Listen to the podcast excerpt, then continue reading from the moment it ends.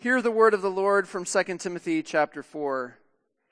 As for me, my life has already been poured out as an offering to God.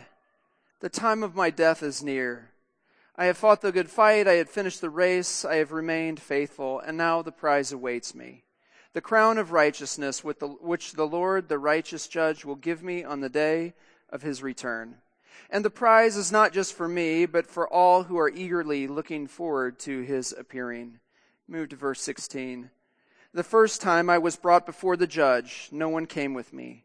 Everyone abandoned me. May it not be counted against them. But the Lord stood with me and gave me strength so that I might preach the good news in its entirety for all the Gentiles to hear. And he rescued me from certain death. Yes, and the Lord will deliver me from every evil attack and will bring, bring me safely into his heavenly kingdom. All glory to God forever and ever. Amen. This is the word of God for the people of God. And we say together, Thanks be to God. So I have two younger brothers. And when we were growing up as kids, our house was WrestleMania. My mom lived in a constant state of frustration as we broke nearly everything in the house.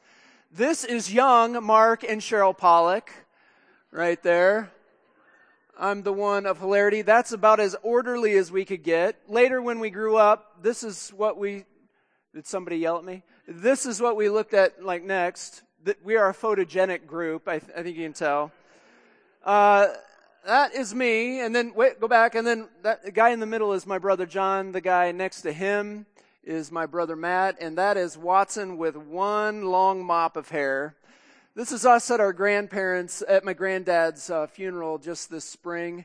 Uh, go ahead, Andy. My um, my sister-in-law Becca couldn't be there, but we we are sort of grown up, and the three of us have found our way into adulthood.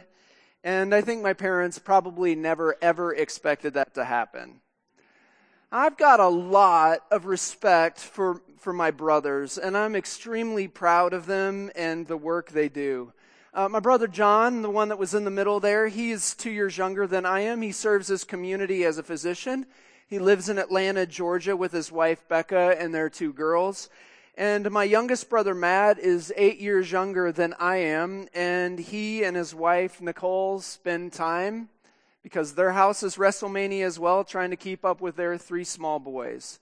Matt, like me, is a pastor, and he serves a, a small church of about 20 people. Well, a couple of years ago, Matt wrote an article for an online publication called A Plain Account.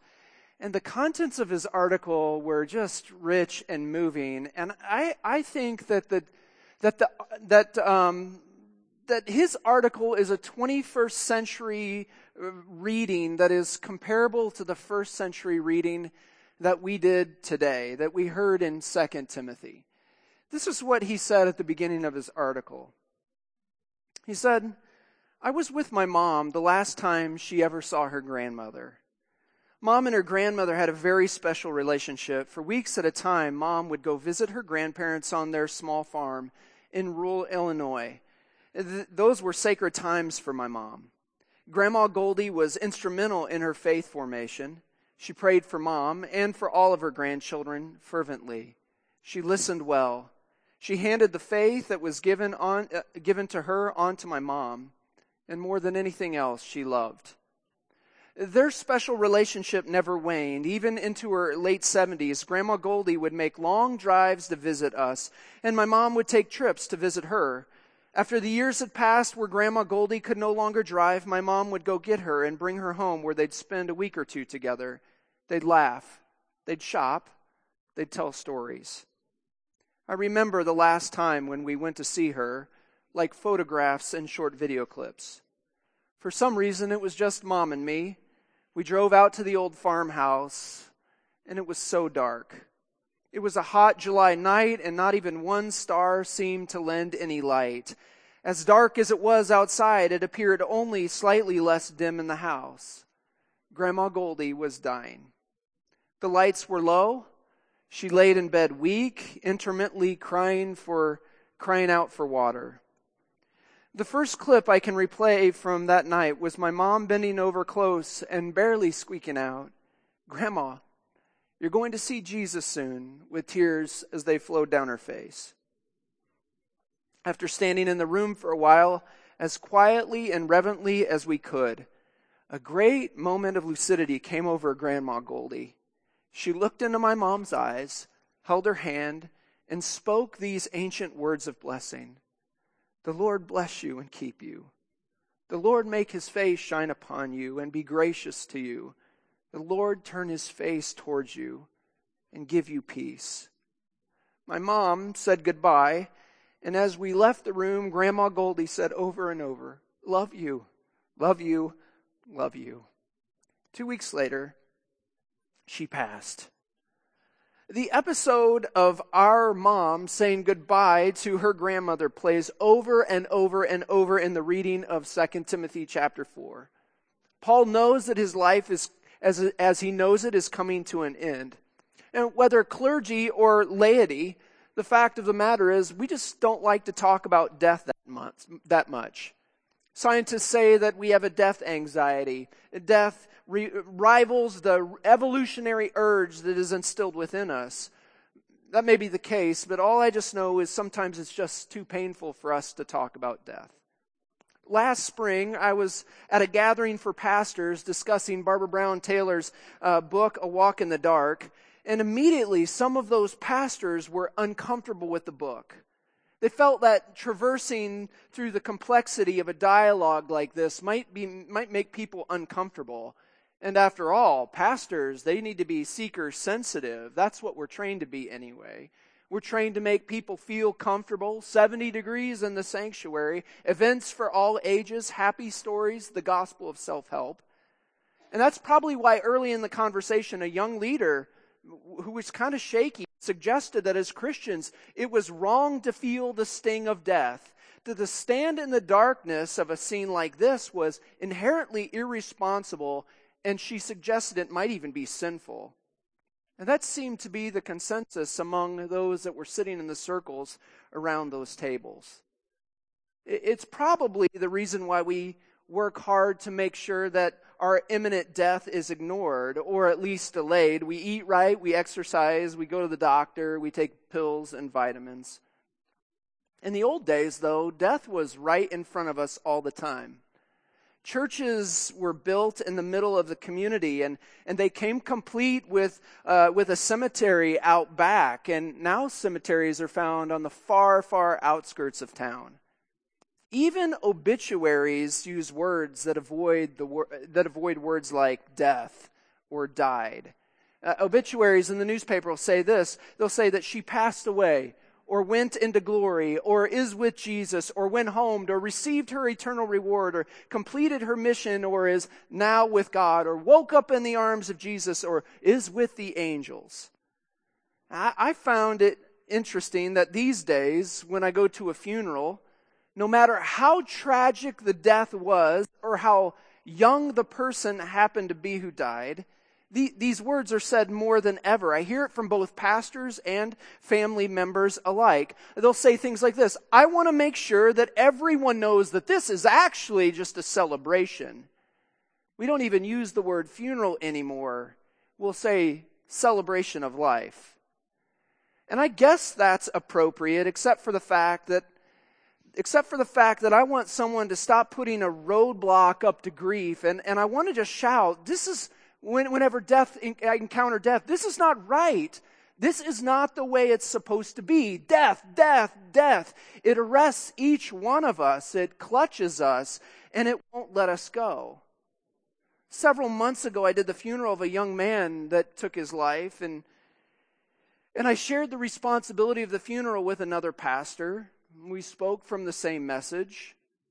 Uh, we spoke from the same pulpit, and his message was the sun will come out tomorrow. Things will get better. In the morning, you just need to get out of bed and put your feet on the floor. Don't worry, you have God. My message was this sucks. They were probably both inappropriate things to say in church, but at least my statement was honest. Death is this final statement. Uh, it's the period at the end of a sentence. It's the ultimate form of change, and it comes in a variety of ways. This week I met with a man whose, whose wife said that she wanted out of, a mar- out of the marriage. That's a form of death. Another said about his work, I, I feel like death here. I, I have no more soul if I continue to stay in this place. I exchanged emails with another whose job will end in the spring because he has aged out of his job. He's strong and he's in good health and he's got a sharp mind. And when I asked him how he was doing, he said, I feel like I'm planning and I'm attending my own funeral. When death meets us, the questions come. The worries arise. The, the pain hits us hard. We ask the question, how will I go on? What, what will become of us? And I've wondered often about Timothy as he receives these, this, these words, this letter from Paul. Timothy, um, Timothy had not known a life without Paul. Paul was connected to him, shared life with him. Like our mom and grand, uh, like our mom and grandma Goldie, they spent time together. They traveled. They shared stories. And sometimes actually the fear in the one left behind is the one who is, the fear is greater in the one left behind than the one who is leaving this life. Do we have a spill back there? I can see it all like moving around. Everybody all right? I'm talking about death here, everybody. Are we good to go? I cried when I was speaking to my grandma Goldie. Are we set? Let me say it again. Sometimes the fear is greater in the one left behind than the one who is leaving this life. Now I'm speculating, but I think that Timothy uh, has not only lost his mentor and his fa- father figure, but I, I think that when Timothy receives this letter, he's now feeling the pressure of stepping in, into Paul's shoes. Paul is legendary, and Paul's burden for the church is now Timothy's burden to bear. And I, I think that as I imagine this text that has come from Paul to Timothy, this intimate letter, this moment, I'm sure that the thing that Timothy wants more than anything is the assurance that, that leaving everything as he has done to do this work, this work with God for the sake of, with Paul for the sake of the gospel was the right thing to do. And that he, he, he I just think that he's wondering, do I have what it takes to speak the truth of God? And I wonder, when he reads this text, if he has the da- I, I wonder if he has doubts of his own ability to carry on. I think Timothy is and be okay. I think this is what Timothy is dealing with. Can I can I do it? Are you with me, God? Like the words given to our grandma Goldie, these final words of Paul to Timothy are what we call a benediction. They're called grace words. They're grace words for his son, son Timothy. But even as we are invited into this, this scene and, and we're seeing and feeling it, there is more going on than, than meets the eye. Not only are, are Paul's words the message, but Paul's very life and his death have become the message for Timothy. In fact, he says this, my life is being poured out like a drink offering. You know, benedictions, the one that you receive every single week, the benedictions are not just nice words. The benediction that uh, my grandma Goldie gave to my mother, uh, they were not just nice words, they're embodied words. They're words that just doesn't, don't cause us to feel something. They're actually what we call words charged with motivating power by God's Spirit. Grandma Goldie's blessing was not just a goodbye as they were like delivered. But when they were delivered, they became holy words that called upon those in her hearing to carry on. In Matt's article, he said, That night was so difficult. It was hard for me to watch my mom so sad. It was a pain that I had never seen in her before. The weight of death seemed too heavy for her to bear. But at the same time, it was a holy moment. Grandma Goldie's words, spoken so gently with a faintness of breath, pushing them from behind, carried incredible authority. Grandma Goldie's mantle fell on my mom, and this blessing would sustain her. It gave her assurance. God was with Grandma Goldie even as she lay dying, and the Lord will remain present with mom. At its reading, whether it's Matt's article or Paul's letter, it's easy to it's really easy to feel the scene. It's easy to know that as we encounter an exchange like this, that we've actually stepped into something sacred, that, that we found, we've, we stepped into something sacred and we're peering into a, a love deeper than words can describe. Those who have had these kinds of experiences of love can feel it just the moment that you hear these stories. Those who haven't ever experienced these moments of love have, they've, but have longed for it might even be able to feel it even deeper in a strange sort of upside down way. Um, that's what these, I, I call these these death moments do for us. Only in these sort of death moments are the true depths of love revealed. Only in the midst of death can we actually see who is with us and how deep true love goes. Words like these remind us that, that death is a reality for all of us. And if we push it away, like if we push away texts like these and scenes like the one that my brother writes about, or even our own experiences, we miss out on the fact that we could be reminded that only in death can we find what a life of meaning truly is all about. And that should be the charge for us.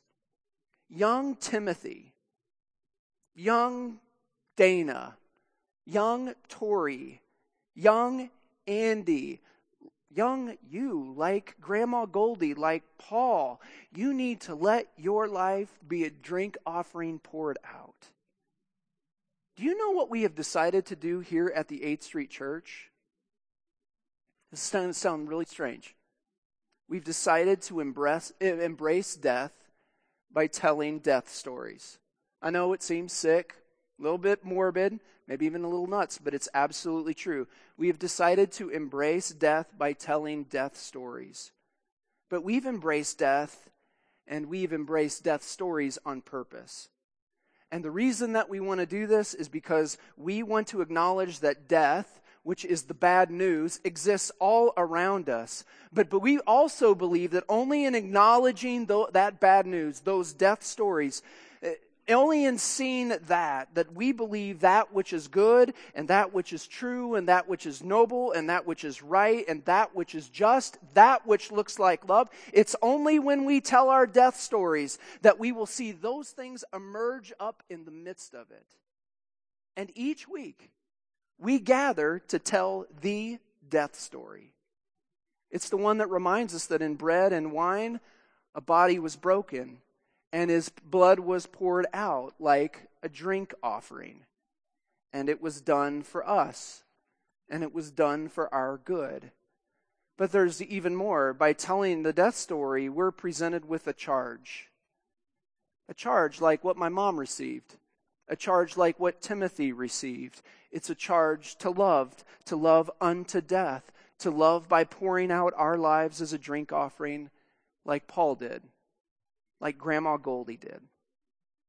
This, like Paul and like Grandma Goldie, both who ran the race, both who fought the good fight, both who were judged by God and received the victor's crown, by their words and their examples, they were welcomed into a life of love that cannot be overcome by death. And for Christ, and it's because that because Christ is the great judge that will never abandon us. He is the one that is with us in life, the one that is with us in death, and the one that is with us even beyond death. You know, I have been thinking this week about about the people that I know that have poured their lives out as a holy sacrifice. That have embraced death stories only to watch life stories emerge out of that. And I have I've watched two young Timothys pour their lives out as a drink offering. And their names are John and Matt, my brothers. For a time, John and his family worked at a couple of hospitals in Ethiopia in Africa, where he did surgery in places that were no cleaner than your backyard shed. They sold everything they had to offer themselves as an offering, to pour themselves out. And one time I asked him what kind of what, what that kind of work was like, and he said, I'm scared every single day. Now, since they've come back to the U.S., John still does good work in a hard setting. He's the chief of surgery at the VA hospital there in Atlanta. He tries to care for veterans while he's short staff and resources, but he just keeps plugging away at it. You know, he never once got into doctoring for the money. He got into it because he cared. And Matt is in his line of work for the same reason as John. It's just because he cares it plays out in a different way, but in a day and a time in a day and time when pastors are judged not on well, how well they embody and proclaim hope, but rather on how successful they are at collecting and gathering, or how much money they can raise, or how big a facility they can build. He ignores all the hype, sees it all as vanity, and remains steadily faithful to that small band of 20 people. And in turn, he's become one of the best pastors and preachers that I know. He prepares sermons every week with the same kind of fervency and discipline for those 20 people as if as if it would as if 5000 people would show up. And collectively Paul, Grandma Goldie, John, Matt, their lives are poured out in a sacrifice and it becomes our charge. This was the letter that was this letter was for Timothy. But after all of these years, the church has somehow got a hold of the, a copy. And the church has held on and protected and preserved this letter. And the reason they did it is while it was an intimate exchange between two people, now what it's become is it's a benediction for us. It's become a charge for us. Paul's benediction is now for us. And for the last four years, we have been asking as a church the question what does it mean to love our neighbor? What does it mean to be very good neighbors? Over the last three, you know, last five or six weeks, 30 or 40 people have been meeting on Sunday morning for prayer and to practice discernment.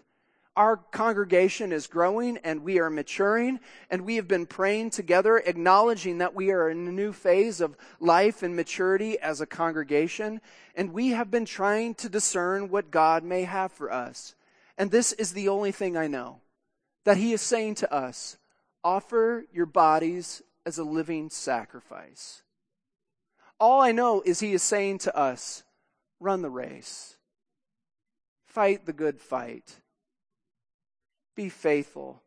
And at the end, even if no one's with you, I will be, and I will be your judge, and you'll receive the crown of righteousness. That's all I know.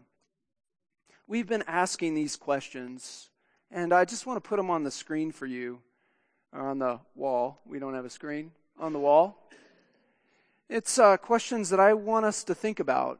Almost six weeks ago, we asked these questions together as a congregation questions that we've been wrangling with, questions that we've been asking God's help on. How committed are we in doing the things that we said that we wanted to do? Are we really willing? Uh, what, what are we willing to do to maintain our identity, which we want, and yet continue to grow into it? In other words, are we willing to grow and mature as a congregation? The third question is this Are we willing to adapt, take on new responsibilities and challenges in order to become the kind of people that we want to be? And what will we what, what, what will happen to us when we meet resistance? Just how brave are we willing to be?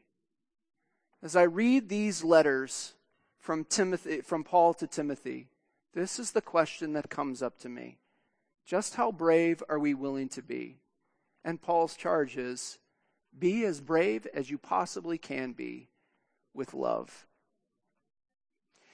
You know, uh, that is that is very possible for us to do. And I know it's possible for us to do because we tell a death story every single week.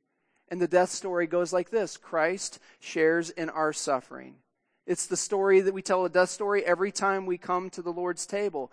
It's a story of death, but it is also a story by which life emerges and love emerges out of death. It's a story that goes Christ has died, Christ is risen, Christ will come again. And I invite you into this story by inviting you to this table. I want to remind you, even though you know it, and even though we say it every single week, I want to remind you of the death story that on, at dinner on the night before Jesus was betrayed by those he came to save, he took the bread and he broke it and he said, This is my body which is broken for you, and whenever you eat it, I want you to remember me. And then, in the same way, after supper, he took the cup and he said, This cup is the new covenant that comes in my blood. Whenever you drink this, do so in affectionate remembrance of me.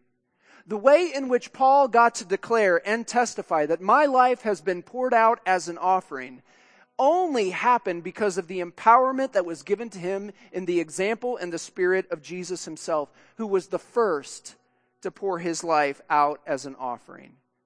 And so, these are our words. They are not just words with meaning, they're actually embodied words because we know people who have done this, starting with our Lord Himself, and then they become a charge for us a charge to offer our bodies as a living sacrifice. So, anybody who is willing to participate in the way of Jesus in this way is welcome to this table. John Wesley said, strangely, that communion is a gift. It's a place by which we get saved. In other words, when we offer something up, we find that more is returned to us. How this works is a mystery. I do not understand it, but I think it is happening in this community. And when we, uh, when, we first, when we first came here, we did not know who we were. But now we come to this table and we find that we are saved. Saved from our ways, saved from our selfishness, saved from our past, saved for a new future. And if that is what you long for, as I do, you are welcome to this table. We want no barriers, so our bread is gluten free, our wine is non alcoholic. But when you come, I invite you to leave your row, come down the aisle with your hands cupped, ready to receive that which is good and that which comes from God. We do not take communion here, we receive it because this is a good gift. For any reason you can't come down our aisle, wave at Justin. He'd love to come serve you, bring the elements to you. But, friends, when you are ready, I invite you to come to this table.